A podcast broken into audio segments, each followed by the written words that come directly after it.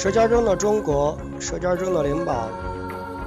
那么昨天在向大家推出来自我的家乡河南灵宝的羊肉汤之后呢，那今天让天天继续去推出来自我的家乡的另一道家常风味小吃——酱饭。OK，这里是 FM 幺四九二六，来自天天的天天墨迹。在播这个之前呢，让我先介绍一下写这个文章的人。当然，他也来自我们灵宝。那么他的网名呢叫清赏顾客。虽然我未曾相识这个作者，但我在此还要去感谢他，因为他的文章让天天在这里能够与你一起去分享来自我们家乡河南灵宝的风味小吃酱饭。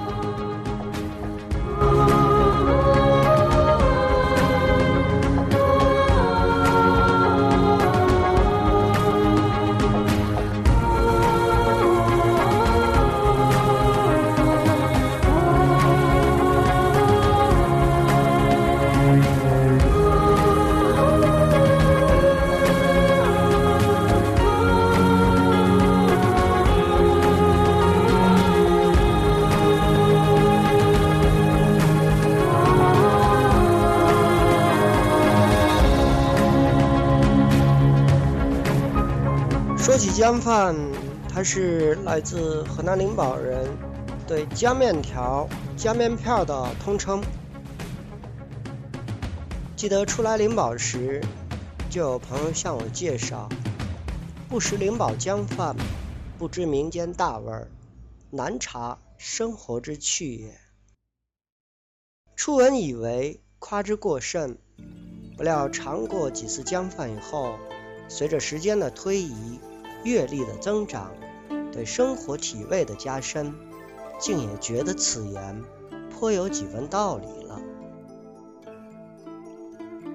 灵宝的江饭，实在是一道深具地方特色的美味。一是所用的江水十分独特，是制作灵宝名吃一升凉粉的副产品，所以又被称为粉姜。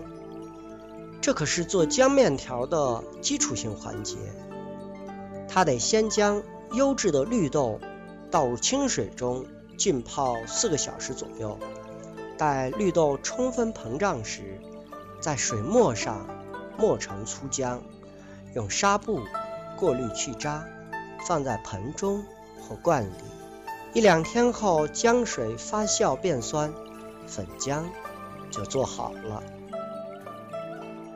上等的粉浆色泽白中泛青，浆味儿酸中带香，醇厚绵长。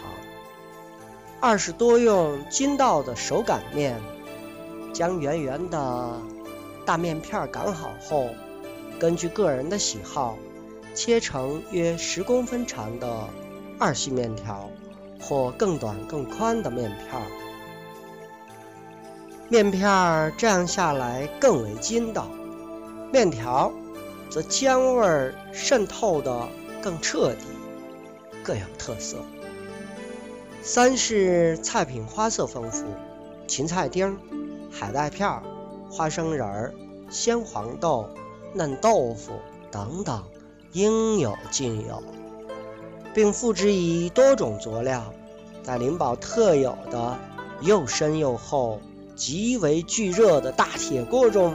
猛火翻炒之后盛出，再加入清水，就进入了做姜饭的关键环节了。灵宝的姜饭实在是一种颇具技巧性的创作。清水煮开后，减为中火，再倒入粉浆，待姜水微开，再减为文火。此时浆水表层会泛起一层白沫，这个时候要用勺子轻轻搅动打浆，浆沫消失后，浆体就变得更为细腻光滑。在这个时候要迅速下入面条或面片，在锅里搅匀，稍停片刻，再升为中火。当然，如果在这个时候把握不住火候和时机，用我们灵宝人的话说，姜就被煮飞了。我常常觉得这“飞”字极为传神，煮过头的姜，色中带苦，风味全无，可不就是飞了吗？继续我们的姜饭流程，待面煮至八成熟时，倒入炒好的菜，搅匀，减为文火，熬上十来分钟。如此下来，一锅姜香浓郁、酸味纯正的姜饭就做好了。当然，您如果为了增加醇厚的味道，还可以撒一点碎芝麻盐，搅匀，再焖上一会儿，盛好再淋上点辣子油，红白相加，色香味俱佳。当然，如果你吃不完的话，锅里剩下的姜饭千万不可倒掉，那可是难得的美味。在第二顿，越炒越粘稠，酱香味儿越浓厚。难怪灵宝人常说，姜饭炒三遍，给肉都不换。所以，所有有经验的人，为了方便炒食，往往不把第一顿姜饭。做的太稠，否则在第二顿就容易炒糊。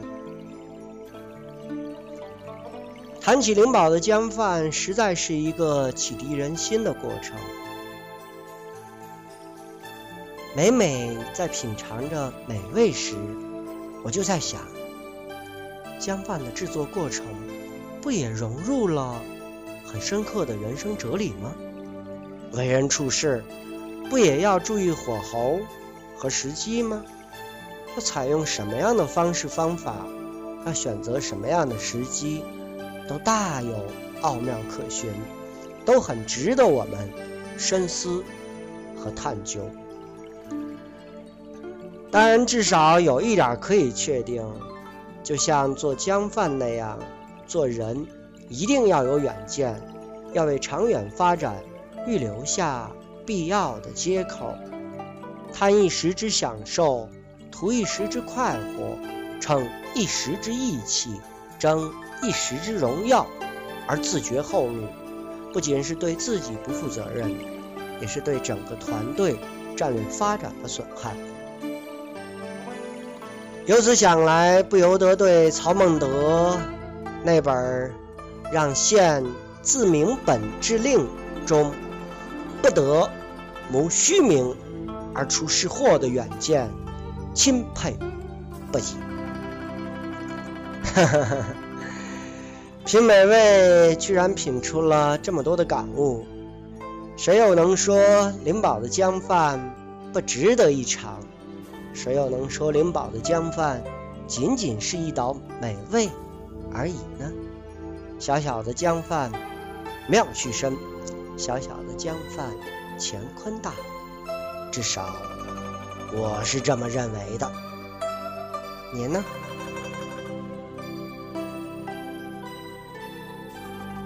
？OK，那么接下来呢？嗯，因为在之初我们的文章是来自我们当地的原创，接下来我们要跟大家去分享的这首歌曲呢，也是来自我们灵宝的一首原创。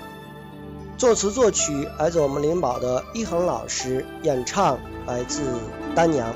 这首曲子的名字叫《牵挂老家》，当然也借这首曲子跟我们那些远在他乡的灵宝人、我们的家乡人道一声平安。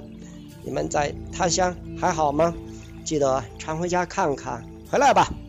用灵宝话说：“掐爹花没加肉，吃掐五酱饭。”